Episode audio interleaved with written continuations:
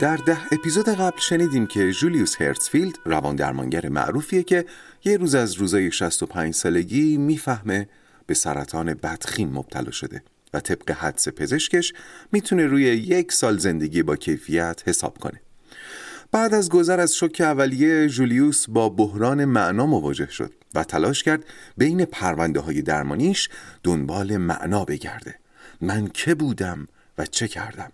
اما لابلای همین گشتنها پرونده بزرگترین شکست حرفه‌ایش رو پیدا کرد که بعد از سالها دوباره خوره فکرش شد. پرونده فیلیپ اسلیت که 20 سال پیش با مشکل وسواس جنسی پیشش اومده بود ولی جولیوس حتی با سه سال درمان فشرده و پیگیر هم نتونست کمکی بهش بکنه و یه روزم فیلیپ دیگه نیومد. جولیوس تصمیم گرفت فیلیپو پیدا کنه و بفهمه این سالها چطور برش گذشته. بعد از اولین ملاقات متوجه شد فیلیپ وسواس جنسیشو خودش درمان کرده. اونم تحت تأثیر فلسفه شوپنهاور و الان خودش هم یک مشاور فلسفیه. چیزی شبیه به روان درمانگر. طولی نکشید که جولیوس فهمید با اینکه فیلیپ وسواس جنسیشو درمان کرده ولی هنوز نیاز به کمک داره چون از روابط اصیل انسانی بیبهره است و خودش نمی‌دونه چه معنایی رو داره از دست میده. بعد فیلیپ به جولیوس پیشنهاد یه معامله داد. از اونجا که فیلیپ معتقد بود نظریات شوپنهاور می‌تونه به جولیوس محتضر کمک کنه پیشنهاد داد در ازای آموختن فلسفه شوپنهاور جولیوس 200 ساعت سرپرستیشو بر عهده بگیره تا فیلیپ بتونه رسما روان درمانگر بشه. اما جولیوس که فیلیپ رو واجد شرایط نمی‌دونست شرط گذاشت که فیلیپ باید شش ماه در گروه درمانی شرکت کنه و این برای فیلیپ مردم گریز یک کابوس بود ولی چون چاره نداشت پذیرفت. جلسه اول با حضور فیلیپ همونطور که جولیوس انتظار داشت خیلی متفاوت برگزار شد. فیلیپ تمام توجهات رو جلب کرد و قوانین گروه رو نادیده گرفت هرچند شور و جنبش دلچسبی به گروه آورده بود. و حالا ادامه داستان.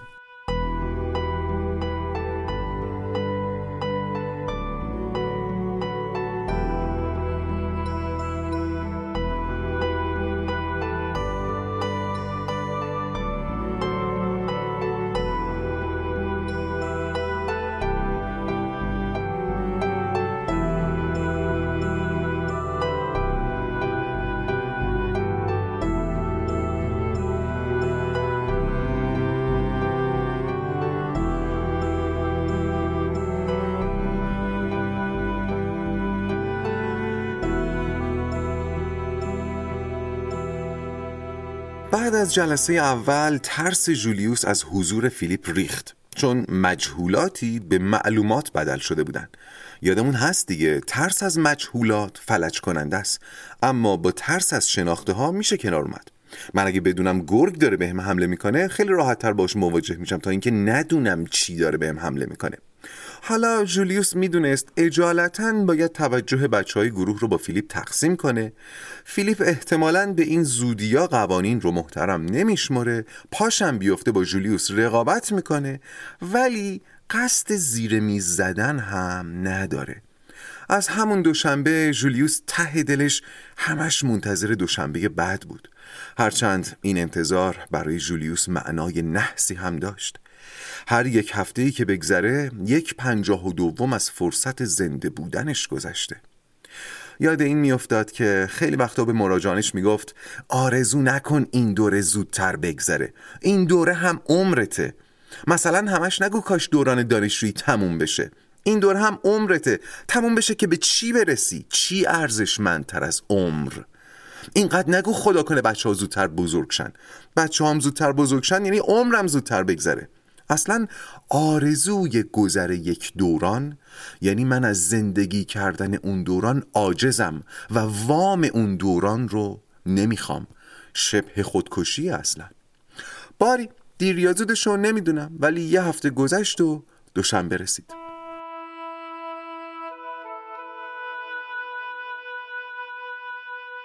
دوشنبه صبح جولیوس توی تختش دراز کشیده بود و داشت فکر می‌کرد واقعا چند ساعت خوابیده.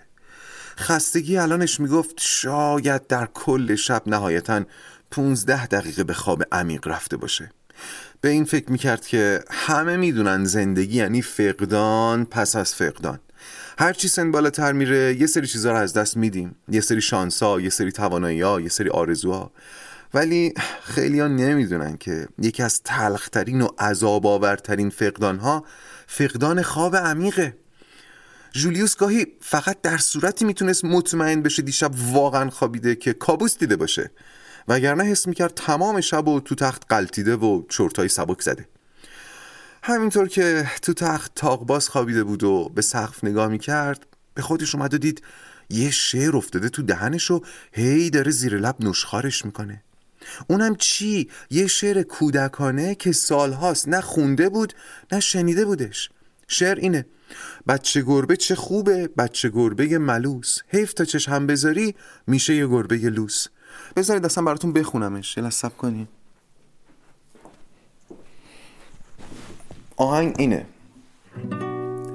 بچه گربه چه خوبه بچه گربه ملوس حیف تا چشم بذاری میشه یه گربه لوس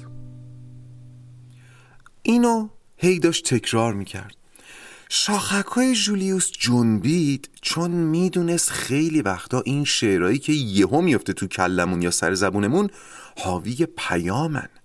پیامی از سوی ناخداگاه از اسپیناف اول یادمونه دیگه. ناخداگاه ما با خداگاهمون ارتباط برقرار می‌کنه و برای این ارتباط هم کانال ارتباطی لازمه هم زبان ارتباطی. مهمترین کانال ارتباطی خداگاه و ناخداگاه رویاست و زبان ارتباطیشون زبان سمبولیکه زبان نشانه ها مثل همون که گفتم ماشین سواری تو خواب می‌تونه سمبل اداره زندگی باشه.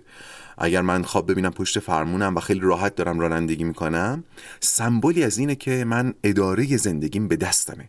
ولی اگر مثلا خواب ببینم ترمز بریدم پشت فرمون نشون میده که لگام زندگی از دستم در رفته یا داره در میره. یا مثال خیلی معروفش طبق نظر فروید هر جسم استوانه شکلی در خواب می‌تونه می‌تونه سمبل آلت مردانه باشه. این از زبانشون که گفتم سمبولیکه. اما کانال ارتباطی ناخودآگاه فقط رویا نیست. همین آوازایی که گاهی میافته تو سرمون و بیرون نمیره هم ممکنه حامل پیام از ناخودآگاه باشه. شما رو نمی‌دونم ولی من این تجربه رو زیاد دارم که یا هنگی سر زبونم میفته و وقتی دقت می‌کنم می‌بینم داره به یه حسی درون من اشاره می‌کنه که خداگاه هم ازش قافله یا به واقعی اشاره می‌کنه که من باید منتظرش باشم ولی ازش قافلم. حالا اول آهنگ جولیوس رو بررسی کنیم بعدش منم یکی از تجربیاتمو میگم که یه نکته رو بهش اضافه کنم.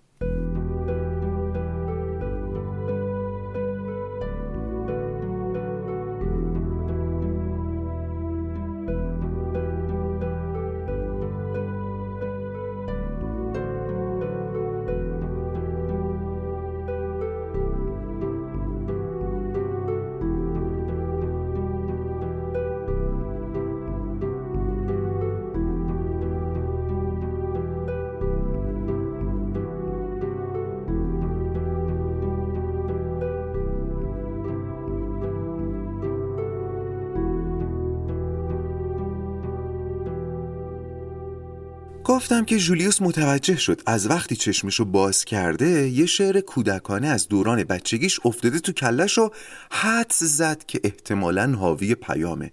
شعر این بود بچه گربه چه خوبه بچه گربه ملوس. حیف تا چشم بذاری میشه یه گربه لوس. جولیوس تصمیم گرفت به همون شیوهی که به مراجعانش توصیه می‌کنه این شعر رو واسه خودش هم تحلیل کنه. اولین شرط اینه که جاتو تغییر ندی جولیوس هم بدون اینکه از تخت بیرون بیاد چشماشو بست و به محتوای شعر فکر کرد و اینکه چه ربطی می‌تونه به بافت زندگیش و احوالات این روزاش داشته باشه حرف شعر چیه؟ بچه گربه ها خوبن دوست داشتنی.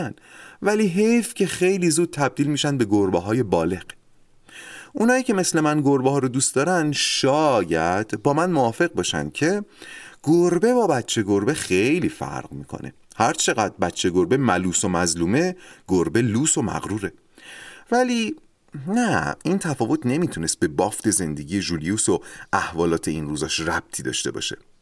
اما جولیوس به عنوان یک روان درمانگر کار کشته اینقدر مراجعان متعدد و متنوع داشته که تو کشکول پرونده هاش هر جور روان نجندی پیدا میشه. جولیوس یاد یکی از مراجعانش افتاد که به طرز عجیبی واقعا بچه گربه ها رو دوست داشت ولی گربه های بالغ رو نه. و جولیوس بعدا فهمید این اصلا یک سندروم شناخته شده است.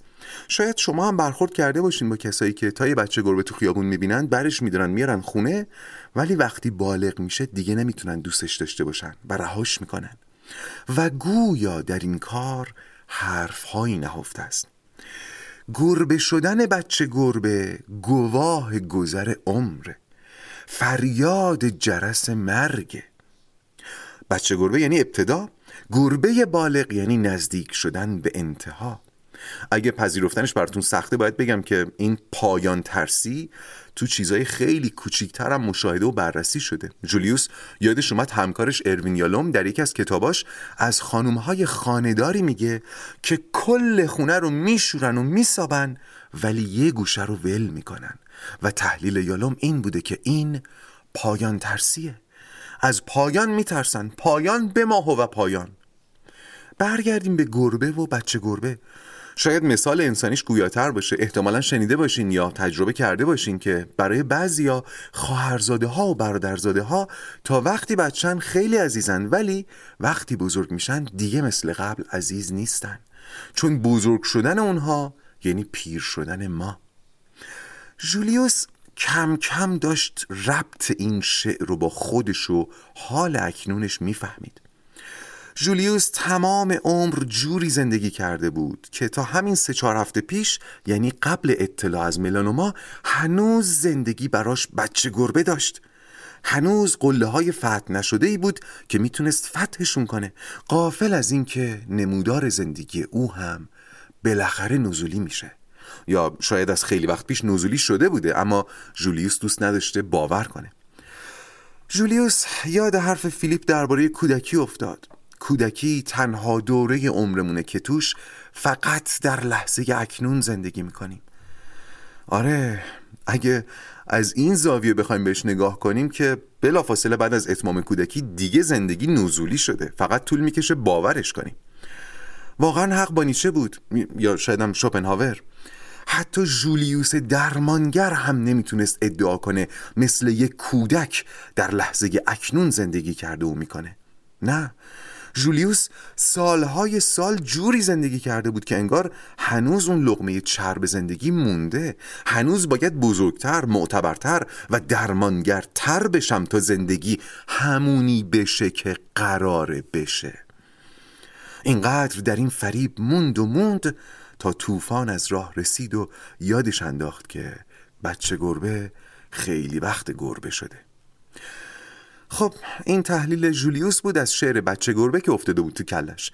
قبل از اینکه با ادامه روز جولیوس همراه بشیم من یکی از تجربه های مشابه خودم بگم که بعدش یه توضیح بدم. پس یادتون باشه کجا نقطه گذاشتیم.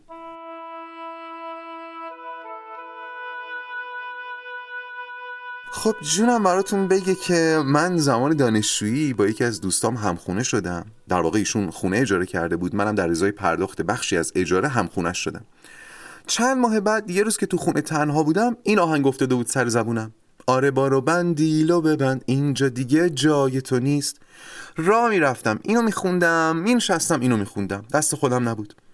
القصه. شب که دوستم اومد آب پاکی و ریخ رو دستم که باید خونه رو ترک کنی چون می‌خواست با دوست دخترش زندگی کنه. و من فوری یاد شعری که از صبح میخوندم افتادم.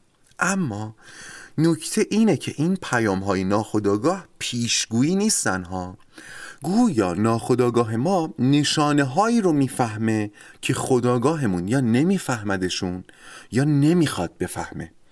بعد این نشانه ها رو تبدیل به پیام های سمبولیک می‌کنه و عمدتا از طریق رویا و گاهی هم از طریق شاید بشه اسمشو گذاشت ناخداهنگ از طریق ناخداهنگ سعی می‌کنه به گوش ما برسوندشون. مثلا من که بعدا به این ماجرا نگاه می‌کردم متوجه می‌شدم که اتفاق قابل پیش بینی بوده ولی من توجه نمی‌کردم. خب وقتی همخونت 5 6 ماهه که تو رابطه است رابطهشون هم خوبه دخترم خودش مستقله هیچ بعید نیست دوستت بخواد با دوست دخترش زندگی کنه و تو قربانی بشی. و احتمالا از مدتی قبل پالس هاشو میفرستاده ولی خداگاه هم متوجه نمی‌شده. خب باز برگردیم به جولیوس. کجا نقطه گذاشتیم؟ سر لقمه های چرب آینده. جولیوس داشت زندگیشو مرور می‌کرد. ببینه چطور دنبال اون لقمه چرب زندگی له له زده و از لحظه مقدس اکنون قافل شده. مثلا یادش میومد وقتی وارد دانشکده پزشکی شد مثل بقیه دانشجوها حواسش به درس نبود. بلکه دوست زودتر مثل دانشجوهای دوره بالینی لباس سفید بپوشه و گوشی پزشکی بندازه دور گردنش و توی بخش رژه بره. دانشجوی خالی بودن مانعی بود بین او و چیزی که قراره بشه. گوش کنید. دوگانه دانشجو بودن و آنچه قرار است بشود. بودن ویس شدن. این درس اول اگزیستانسیالیسم دیگه. حتی وقتی درسش تموم شد دیگه پزشک بودن هم رازیش نمی‌کرد و می‌خواست هرچه زودتر معتبر بشه مهم بشه تصمیمات حیاتی بگیره زندگی ها رو نجات بده. حتی وقتی تخصص روانپزشکیش رو هم گرفت تا سالها روان درمانگر بودن رو زندگی نمی‌کرد بلکه می‌خواست مرزهای روانشناسی رو جابجا کنه. در راه تمام این شدنها هم موفق بودا ولی الان که از دور به اون جست و خیزها نگاه می‌کنه چیزی جز انکار اکنون درش نمی‌بینه.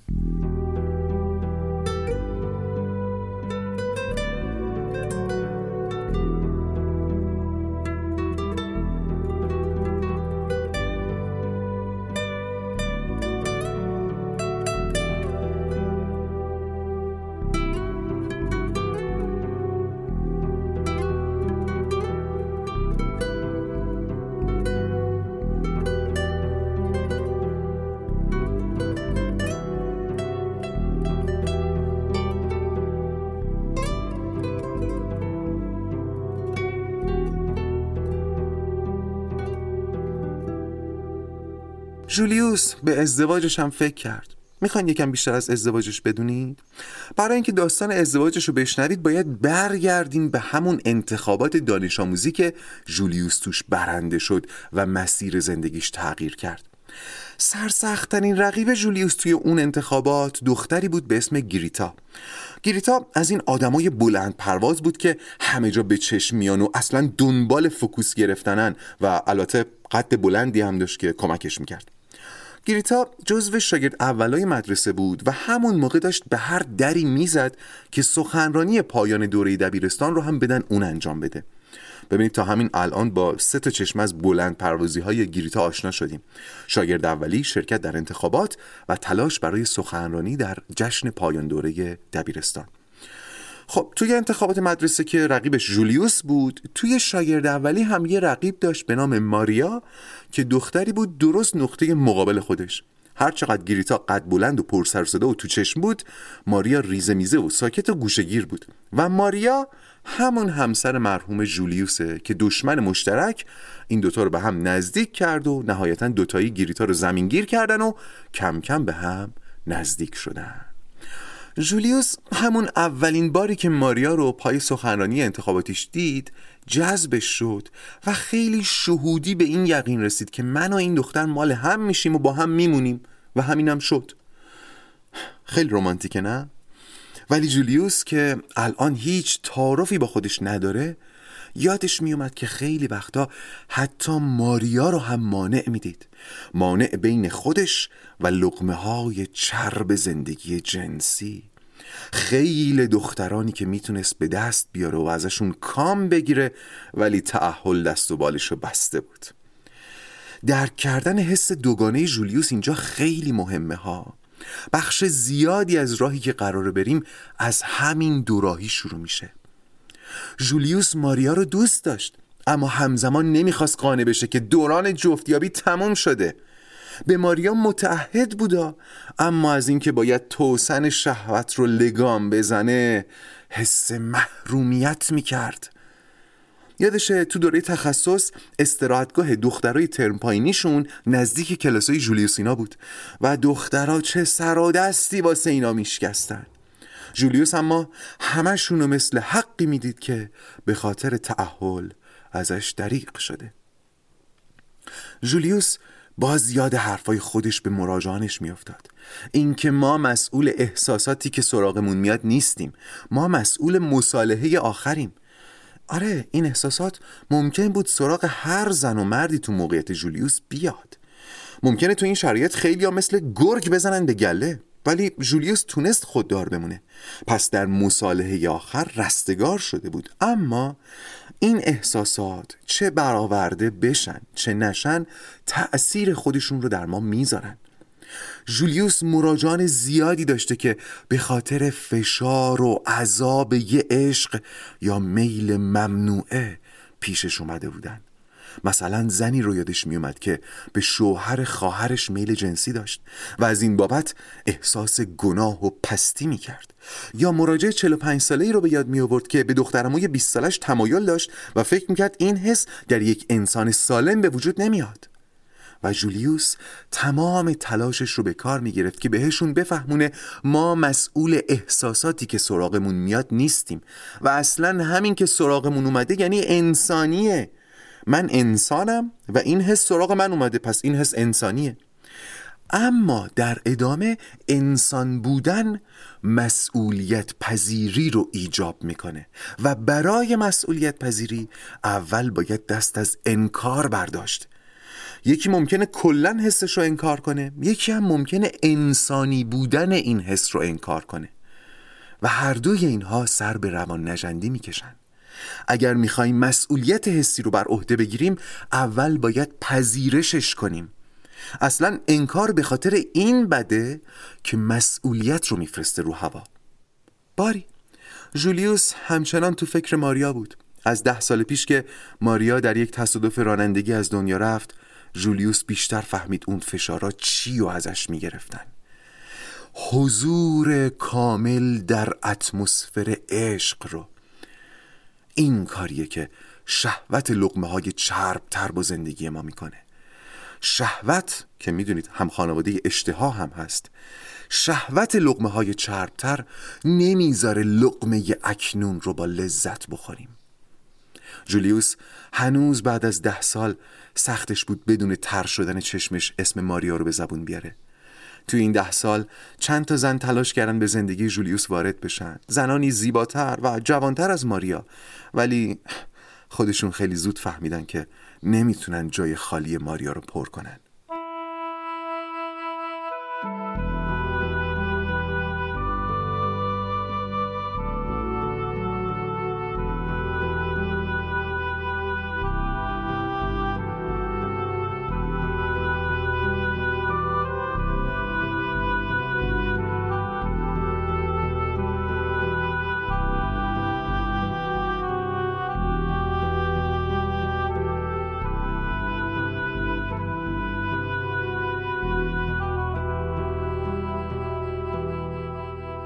جولیوس باز یاد جلسه امروز گروه افتاد. 25 سال بود که این گروه رو اداره می‌کرد.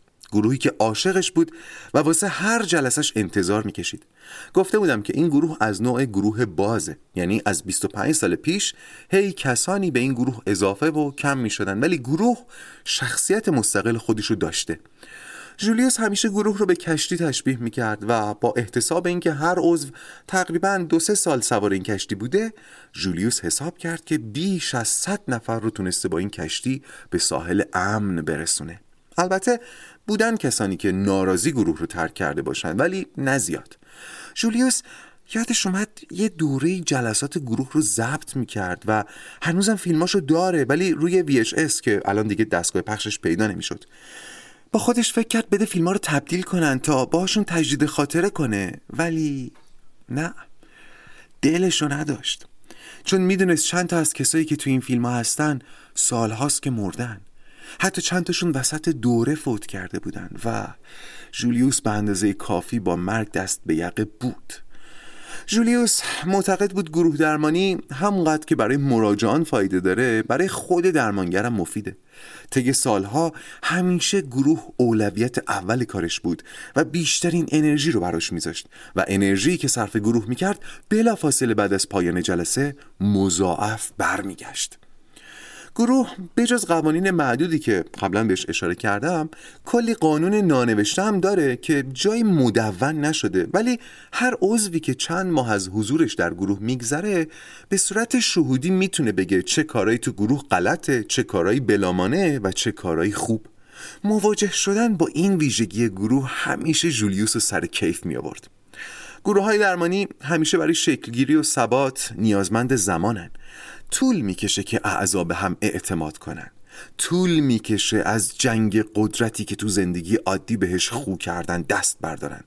طول می‌کشه اعضا بفهمن اصلا برای چی اینجان و چرا باید با گروه تعامل کنن. و البته که خیلی ها اونقدر طاقت و صبوری ندارن تا به روزای خوبش برسن و زود گروه رو ترک می‌کنن. جولیوس گاهی هم گروه درمانی رو به پل جنگی تشبیه می‌کنه. توی جنگ گاهی لازم میشه برای نجات سربازها پل شناور بسازن. توی مرحله ساختن پل تلفات خیلی بالاست. ولی وقتی پل ساخته شد خیلی ها رو نجات میده. گروه درمانی هم همینطوره. معمولا با دو برابر ظرفیت شروع میشه ولی بیتاقت ها تلف میشن و گروه رو ترک می‌کنن. اما بعد که گروه قوام اومد پل نجات خیلی ها میشه. چه اونایی که از اول بودن چه اونایی که بعدا به گروه میپیوندن. حالا جولیوس در آستانه مهمترین جلسه گروه درمانی عمرش بود. جلسه که قرار توش خبر مرگ خودش رو پیش پیش اعلام کنه. با اینکه این مدت به خونوادش و دوستاش و همکاراش و حتی چند تا از مراجانش این خبر رو داده ولی انگار اعترافای قبلی فقط تمرین بود برای امروز. جولیوس همیشه به شوخی خودش رو شمن گروه معرفی می‌کرد. شمنها جادوگران قبایل بدوی بودند که با شیاطین میجنگیدن ولی حالا خود شمن قبیله داشت تسخیر شیطان مرگ می‌شد. جولیوس پای پنجره رفت. هوای دلگیر آخرای پاییز تو دلشو خالی می‌کرد. یادش اومد خیلی وقت بارون نیومده. حداقل از وقتی سرطانش تشخیص داده شده. جولیوس عاشق بارونه و دوست داره روزای بارونی اگرم نمیره زیر بارون قدم بزنه پای پنجره بشینه و تو بهار و تابستون گلای باغچش رو نگاه کنه که چطور با بارون میرخصن و تازه میشن. تو پاییز و زمستونم به صدای بارون گوش کنه که رو شیروونیا و ناودونا ریتم می‌گیره. ولی تو این پاییز دلگیر نه آسمون ابری داشت نه خبری از گلها بود نه صدایی از ناودونا در می اومد جولیوس ترسید که نکنه بهار امسالو نبینم. به ساعتش نگاه کرد. همین فکر و خیالا 6 ساعت طول کشیده بود. دیگه باید برای جلسه حاضر می‌شد. باز یاد فیلیپ افتاد و تو دلش گفت چطور بهش بفهمونم که می‌خوام کمکش کنم؟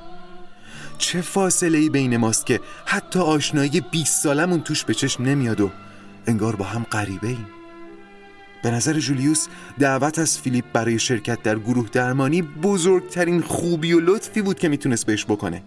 ولی با روحیاتی که از فیلیپ میشناخت می‌دونست این خوبیا براش دشمنیه. جولیوس تو آینه به خودش نگاه کرد و گفت امروز باید به گروه بگی اومدنی رفتنیه. وقتی که گل در نمیاد سواری این بر نمیاد کوه و بیابون چه چیه؟ وقتی که بارون نمیاد ابر زمستون نمیاد نابدون چه چیه؟ حالا تو دست بید صدا دشنه ما شعر و غزل قصه مرگ